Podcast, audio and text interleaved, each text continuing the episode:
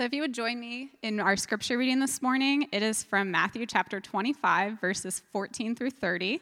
This can be found on page 830 in the Pew Bible. We also ask that if you don't have a Bible, please take one of the Pew Bibles home as our gift to you. So, once again, Matthew chapter 25, verses 14 through 30.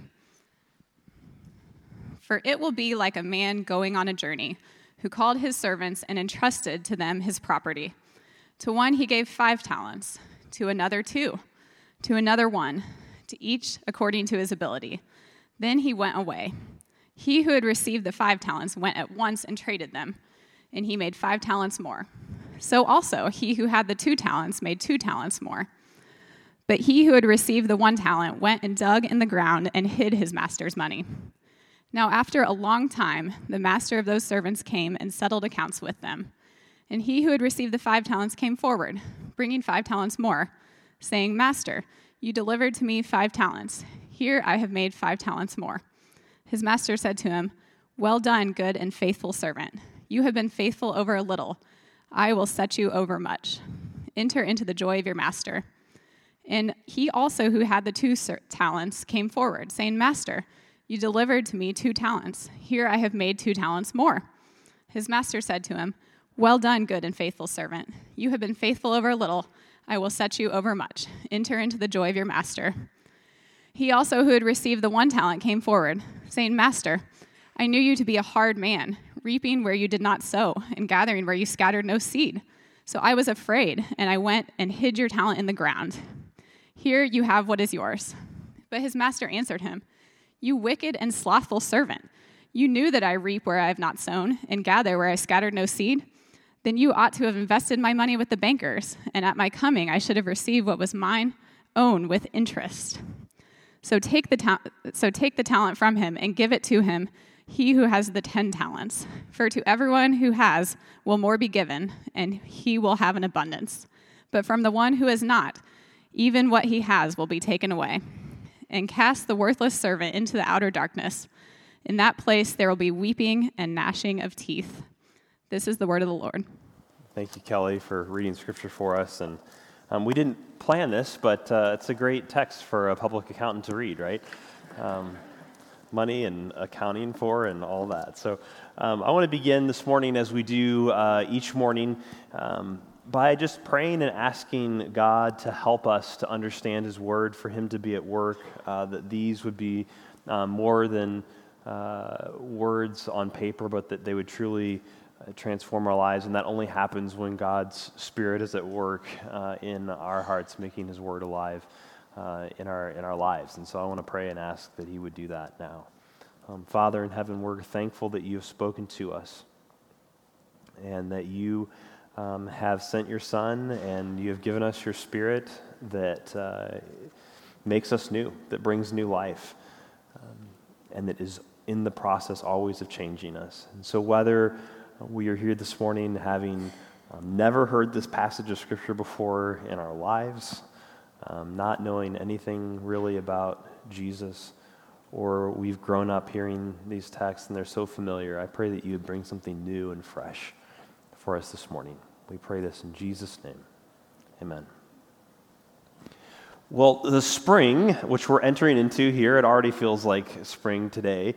Um, usually I wait till kind of after Easter to bring out like the, the pastels, but it's such a nice day um, today. But in springtime at Christ Community is uh, annual performance review time. And so it's the time of the year when we, um, all of us who are on staff, have our, our, annual reviews. And I just got an email from our HR director last week just reminding us of the, the process for that and, and that that work is going to be beginning soon. And I imagine that, that most of us at one point or another in life has received some kind of review in our work, whether our work is, is paid or unpaid, whether we're, we're students or stay at home parents.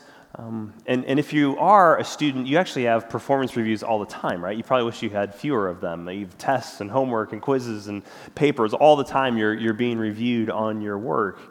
Um, in the workplace, they don't call them tests or quizzes, they just call them performance management or something like that.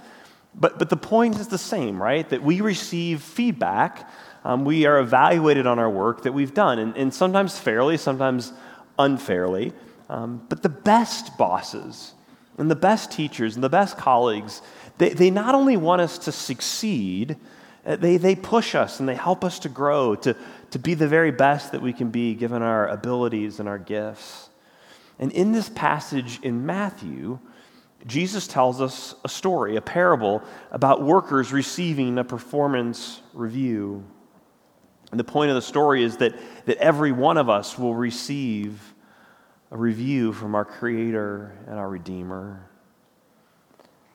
Now, we may bristle at this idea, that idea may frighten us. Um, I don't think any of us, there's part of all of us that, that doesn't like the idea of being accountable. And I think partially because we've had bad bosses, we've had unfair teachers in the past, right?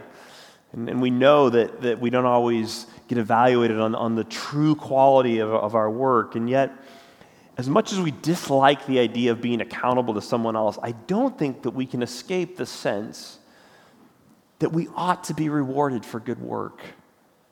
That when we've done good work in the classroom, in the workplace, in child rearing, in our volunteering, that that ought to be in some way acknowledged and rewarded for the goodness that it is. However, that kind of reward and affirmation that we all long for is only possible if there's an evaluation. We can only be meaningfully rewarded if we are accountable, if we're subject to the review of another who can say, Good work. And imagine the frustration of a student who worked hard on a paper, slaved on it over the entire semester, taking care to, to craft it and to research it, only to turn it in at the end of the semester and have the professor choose not to read it or to grade it. How disappointing, how frustrating that would be. Maybe you've had this experience in school. I know I have. That you studied hard for days, even weeks, maybe for an exam that was coming, a, a midterm or a final, only to have the professor cancel the exam, you know, at the last minute. And in that moment, you're never too angry, right? You're always a little relieved the exam is canceled. But there's also a part of you, if you were one of the students who had worked really hard studying, if you didn't study, you're just relieved. But if you had worked hard studying, it kind of feels a little cheated, right? I, I invested all this time and now I don't get to show anything for it. Well, in this parable this morning, Jesus assures us that this will not be the case with our lives. They will not be meaningless. They will not go unevaluated. The exam will not be canceled. So all of your work and study and preparation will not be in the end for nothing. And Jesus shows us this morning that we will be evaluated on our faithfulness that is revealed in our fruitfulness. That we'll be evaluated on, on our faithfulness that, that is revealed in our fruitfulness. And in this parable, we see three things that we must embrace if we are to live lives of faithfulness and fruitfulness. And we will see them one by one as we walk through the story that Jesus tells. The first thing that we see here is that if we're going to live lives of faithfulness and fruitfulness, the first thing that we must embrace is the reality, the truth that no one wants you to succeed more than God. No one wants you to succeed more in faithfulness and fruitfulness than God Himself. So let me show you this. Look again at verses 14 and 15 if you have the Pew Bible open still, or you can look on the screen here. But Jesus begins, he says, for it, and that it refers to the kingdom of God. He's picking that language up from the previous parable. For it, the kingdom of God, will be like a man going on a journey who called his servants and entrusted to them his property. To one he gave five talents, to another two, and to another one, to each according to his ability. And then he went away. So, did you catch that language at the end? It's, it's vital to understanding the whole thing, but we often skip over it. It says, The master gave to each according to his ability. He gave them according to their ability, according to their, their giftedness, according to their strengths. You see, the master in the story, he's the very best of bosses. He knows each one of his people well. He knows their strengths, their weaknesses. He knows their abilities. He, he's a great leader, a great manager of people. He knows their abilities, and he, and he signs them work and align with those abilities. You see, no one in this story wants these servants to succeed more than their master. He knows their abilities, and he, and he hasn't placed on them something greater than what they're, they're able to do according to the abilities that they have. He hasn't called them to John Brewer. John Brewer is our, our worship pastor, if you're newer. He's a phenomenal musician. He hasn't called them to John Brewer like musical fruitfulness and then given them Bill Gorman like musical ability. he knows their abilities, he knows their strengths, and he's assigned them work in line with that. So, yes, and like every good boss, every good teacher, he'll, he'll, he stretches them to draw out their potential. But he will not call them to do or to be more than they are designed for. He gives them responsibility in alignment with their ability. He gives them responsibility in alignment with their abilities. Now, in the story, the master represents Jesus. And Jesus is the ultimate amazing teacher. He's the ultimate incredible boss. He's made you. He's created you. He knew you before the foundation of the earth. He, he knows you inside out and upside down. He knows your strengths, your weaknesses, all of them. And as he prepares to go to the cross in just a couple of days, that's where we're at in the story of Jesus. In just a few days after Jesus tells this parable, he will die on the cross. And he teaches disciples and, and us how to live lives of faithfulness and fruitfulness in the time in between his, his resurrection and his second coming in the future. He teaches us how to be faithful in our obedience until his return. And no one wants us to succeed more in that than, than Jesus.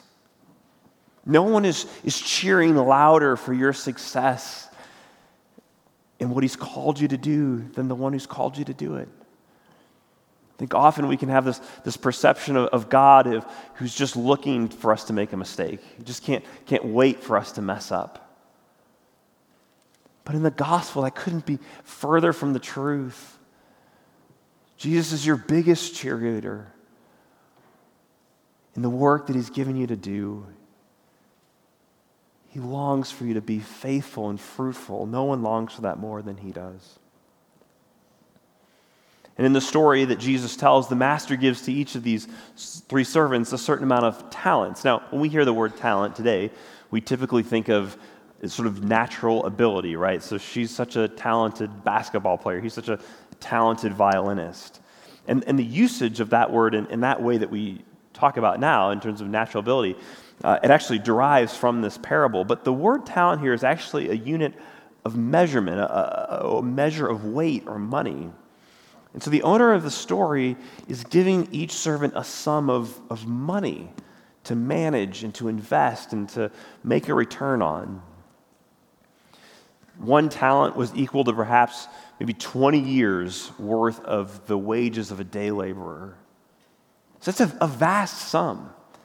So even the, the servant who's only given one talent is still given a, an incredibly a large amount to manage.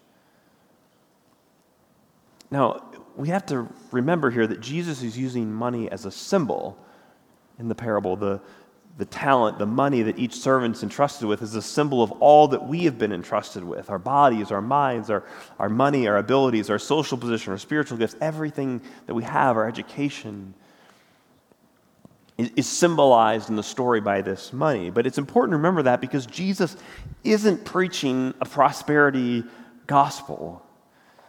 We know that, right? And, and sometimes the most vocationally productive people are not always the most financially prosperous, right? For example, you may be an incredibly productive and faithful and effective elementary school teacher you're probably not going to become independently wealthy doing that. But on the other hand, you can be an altogether average professional athlete and, and still make quite a bit of money. You see, it's not that Jesus is, not concerned with our money. He is. He certainly talks a lot about money and wealth. It's just that what he evaluates is not our net worth, but our net productivity, our fruitfulness, which may or may not result in a large amount of financial gain in this life. You see, each of these servants is entrusted with an incredible privilege and responsibility to make the most of the gifts their master has given to them. He's given to them according to their ability. And again, nobody wants them to succeed more than the master because the resources that he's given them, right, they're his. He has a vested interest in seeing them succeed because they're, they're his resources. When they succeed, the master succeeds. So if you're going to live a life of faithfulness revealed in fruitfulness, we must embrace the reality that no one is more eager for your fruitfulness, for your success, for your faithfulness than the one who made you, who redeemed you, who has given to you according to your ability. So we must understand that, that no one wants us to succeed more than God. We also must embrace the reality that there are few things more destructive than sloth. There are few things more destructive than sloth. We see that the greatest hindrance to a life of faithfulness, revealed in fruitfulness, according to Jesus in this parable, is a thing called sloth. Notice how this works here. Look again at the passage, beginning at verse 16. Jesus continues telling the story. He said, He who had received five talents went at once and traded with them, and he made five talents more. And so also, he who had two talents made two talents more. Just pause there for a second. The first two servants immediately they go, they serve, they multiply, they're, they're creative in the work. And then there's a huge contrast, verse 18. But, but, he had received the one talent, still a vast sum of money, went and dug in the ground and hid his master's money. Now, after a long time, the master of those servants came and settled accounts with them. So the first two servants, they go at once, immediately, and they're off. They, they wasted no time. They engage in commerce. They're, they're obedient to the master. They find creative ways of multiplying what the master has given them. They're faithful. But the third servant, he, he goes away and buries the talent in the ground. He does nothing with it. He doesn't even seem to, to care all that much. And then the text uses this language, uses language of after a long time. Jesus is preparing us for the amount of time that's going to pass between his resurrection and his second coming. After a long time, he returns and he's prepared to settle accounts with his servants. And this is where the passage really begins to get interesting. So listen uh, as we keep reading here in, in verse 20. And he who had received five talents came forward, bringing five talents more, saying, Master, you delivered to me five talents. Here I've made five more. And his master said to him, Well done, good and faithful servant. You've been faithful over a little. I will set you over much. Enter into the joy of your master. And he also, who had two talents, came forward, saying, Master, you delivered to me two talents. Here, I've made two more. And his master said to him, Well done, good and faithful servant. You have been faithful over a little. I will set you over much. Enter into the joy of your master. So, so far, so good. The two faithful servants reveal their faithfulness and, and the fruitfulness of their work, the multiplication of the work that they've done. And their master is delighted. Well done, he declares. And they're welcomed into his joy and they're given greater responsibility. They're promoted, they're entrusted with more. But then it's time for the third servant to report. So let's keep reading verse 24. He who had received the one talent came forward, saying, Master, I knew you to be a hard man, reaping where you did not sow, and gathering where you scattered no seed. So I was afraid, and, and I went and hid your talent in the ground. Here, have what's yours. But the master answered him, You wicked and slothful servant. You knew that I reap where I have not sown, and gather where I have scattered no seed? Then you ought to have invested my money with the bankers, and at my coming I should have received what was my own with interest. Just pause right there. The master calls the third servant wicked and slothful. That's a pretty stark contrast, right, to good and faithful. Now we're at wicked and slothful. Rather than taking what he had been entrusted with and making something of it, the servant just buried it in the ground. He doesn't give it even the opportunity to earn just a minimum amount of interest. Now, maybe you would argue he's just playing it safe. And it's true that banks, such as they were during that time, were, were pretty risky, and it probably was more secure just to put it in the ground. And I mean, sometimes I even feel that today, right? That maybe some money under the mattress is more secure than like the bits and bytes of my online banking account. Um, but to take that line of reasoning in the parable is to miss the point. Because the master gave to the servant because he had ability to do something with it more than just keep it buried in the ground. He gave to each of them according to their ability. This, this servant had ability to do something more with this talent than just to bury it. He saw something in that servant when he entrusted him with this money. I mean, if all he wanted to do was just keep that money safe, the, the master could have buried it in the ground himself. But no, he, he knew that this servant had the ability to do something more with it than that but he's slothful. And in fact, he, he's so slothful that he blames the master for his failure. He makes an excuse like, Well, you're such a tough boss, and, and I was afraid of you, so it's your fault that I didn't do more with this. But the master, he sees right through this. He doesn't buy it for a second. He says, No, no, no, no, no. If you really thought I was that tough of a boss, you would have at least put it in the bank to earn interest. No, it, it's not that you were scared. It's not that you were scared, it's that you're slothful. You didn't care enough to do anything with this. If you were really scared, you would have put it in the bank. That's his point. He wasn't scared, he just didn't care. See, sloth here is pictured as the greatest barrier to a life of faithfulness that is revealed in fruitfulness. But what is sloth, really? Because when I think of sloth, I tend to think of, of laziness, right? Like just sitting on the couch and not doing anything. And, and, and that's certainly one of the ways that sloth can manifest itself in kind of just laziness.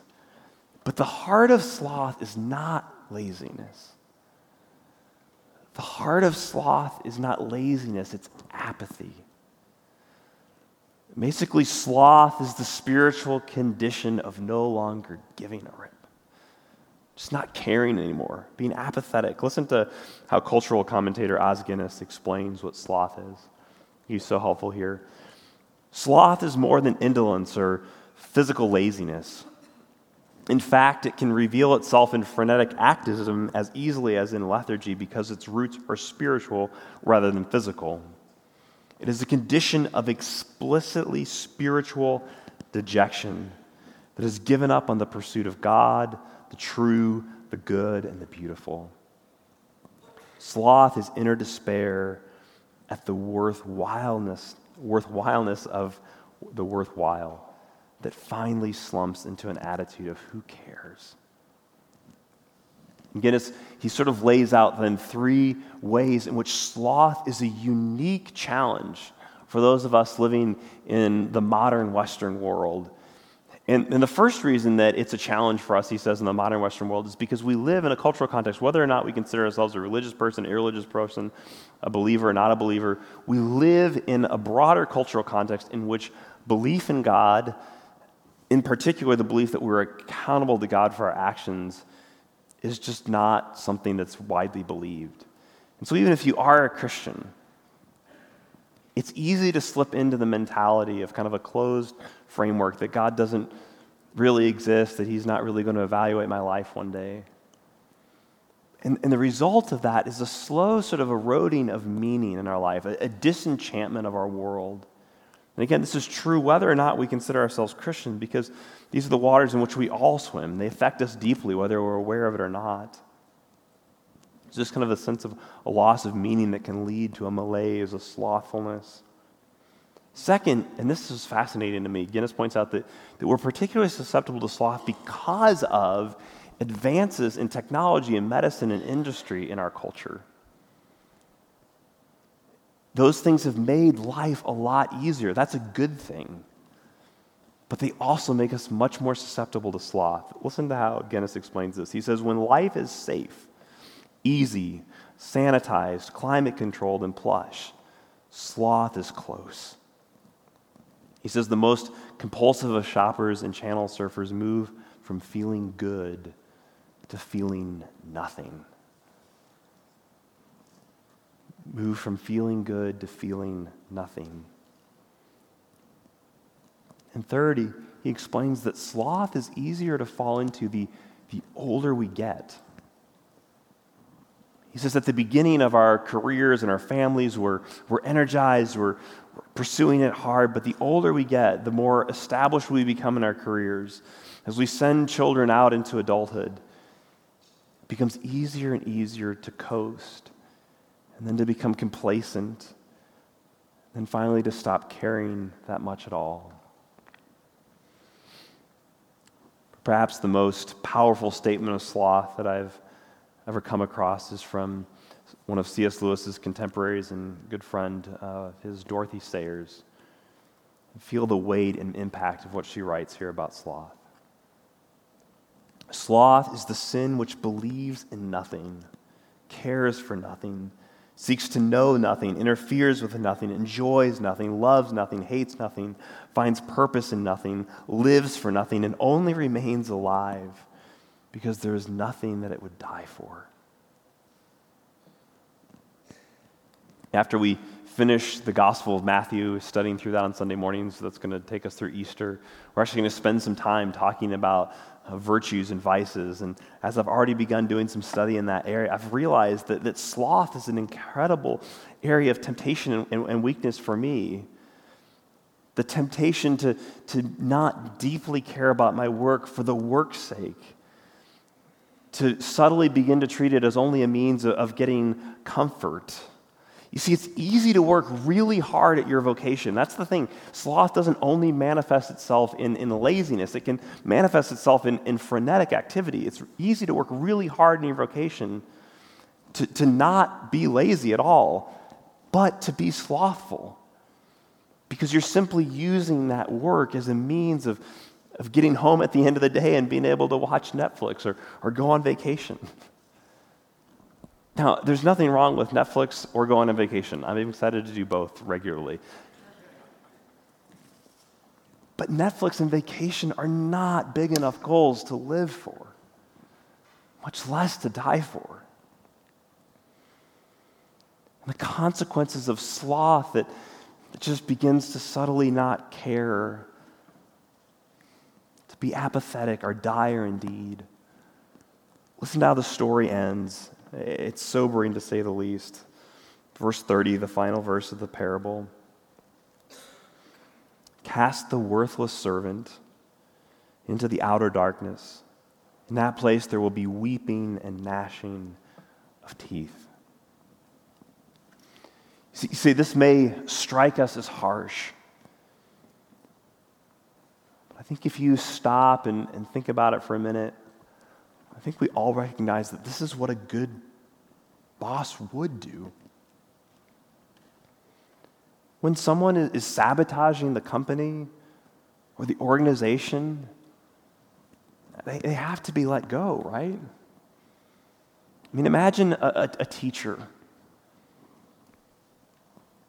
who's slothful, apathetic. They don't, they don't care about their students, and they just put in videos in class each day, and they don't bother to teach, and they don't grade the homework, and just kind of pass students through whether they're learning or not. And, they do this year after year, class after class. And so, you know, imagine if this is a, reading teacher or a math teacher early on, and, and, those students never learn, and so they, they struggle throughout the rest of their academic careers, maybe even not throughout the rest of their lives, because They didn't get a good education as a result of this teacher. who just didn't care. What does a good principal do with that teacher? A good principal says that you've got to go. You, you can't be trusted with something good, with the responsibility of investing in the lives of these students. You have to go. Beware that sloth does not erode your faithfulness and fruitfulness. Because faithfulness is impossible without fruitfulness. And this is the third truth that, that we must embrace. And this is what Jesus is driving at in this parable that, that our faithfulness and our obedience to Him is revealed in our fruitfulness and the, in the productivity of our lives. And there's a distortion, I think, that happens sometimes in Christian circles that, that tends to talk about faithfulness only in terms of what we don't do. So when we begin to talk about faithfulness, and, often in kind of a pietistic way, we define it in terms of what we don't do. So I was faithful. I, I didn't cheat on my wife. I was faithful. I, I never stole anything from anybody. I, w- I was faithful. I never cheated on my time card. But here's the thing faithfulness isn't just about what we don't do. I mean, it's great that you never cheated on your wife, but did you sacrificially love her? It's great that you never stole anything from everybody, anybody, but were you radically generous? And it's great that you never cheated on your time card, but were you an outstanding employee who contributed to the good of your company and to the care of your neighbors through your good and excellent work? Makes me think of the, the first superintendent of the National Park Service in the United States, Stephen Mather. And Mather, as a young man, made a, a huge fortune, and he was just an incredibly industrious and energetic person. And after he made this, this fortune, he, he turned his focus to the establishment and improvement of America's national parks, some of our greatest treasures as a nation. And he worked tirelessly, energetically throughout his life. If you've ever visited a national park, um, you probably directly experienced the influence of Stephen Mather. And when he died, his legacy was so great that now in every single national park in the nation, there's a plaque with his likeness on it, and, and there's an inscription on it that concludes with these words There will never come an end to the good that he has done. There will never come an end to the good that he has done. I don't know about Stephen Mather's faith. He certainly was given a great amount of ability. At least in his vocation, he was faithful to that. But it made me long, would, would those words be said over, over my life, over your life?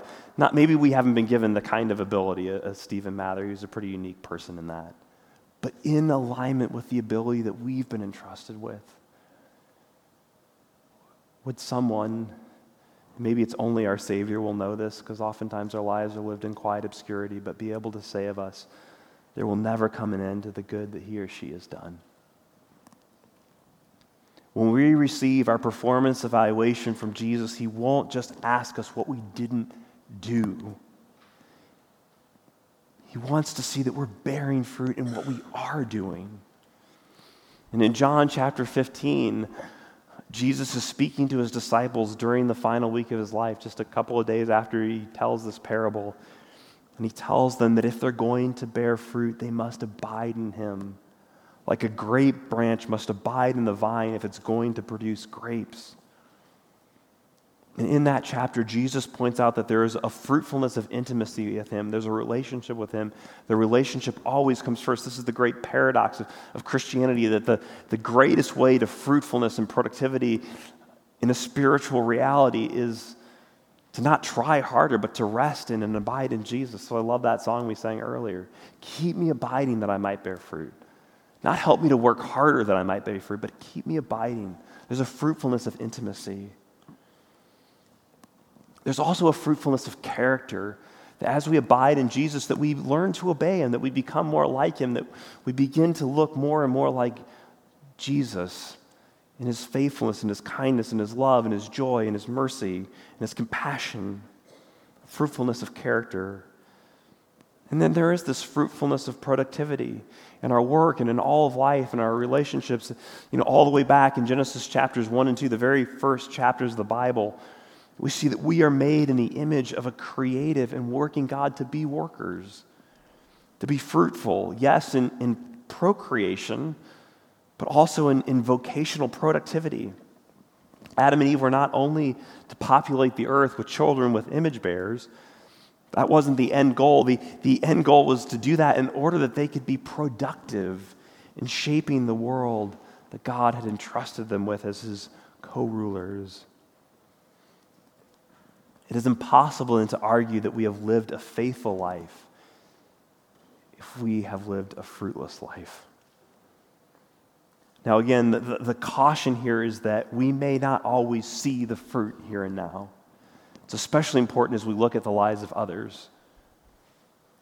Our role is not to judge other people on how much fruitfulness we see or don't see, because sometimes the, the fruitfulness of intimacy and character oftentimes go unseen, unnoticed in the obscurity of life. But they will be noted and celebrated by Jesus. And the work we do now and how we do that work will profoundly shape what we will do in the future in the new heavens and the new earth. And this infuses great meaning into our lives now. Our, our lives are not meaningless. Jesus clearly seems to indicate in this parable that, that how we do our work and how we live our lives now affects how we will spend our lives in the new heavens and the new earth with Him. You aren't just killing time waiting for Jesus to come back. You're faithfully serving him now. The good news of the gospel is that Jesus was perfectly faithful and abundantly fruitful. And that when we place our faith and trust in him, his record of absolute perfect faithfulness and unimaginable fruitfulness is attributed to us. And it is true that grace is not opposed to effort. We are called to exert great effort in, main, in, maintaining faithfulness and being productive and fruitful in our lives. But all of that effort is only a response to, is only empowered by the gift of grace that makes us whole. Because you see, no amount of effort on our part could ever earn our acceptance before Him. We simply receive Jesus' invitation to abide in Him. And when we receive Him, fruitfulness is just the result.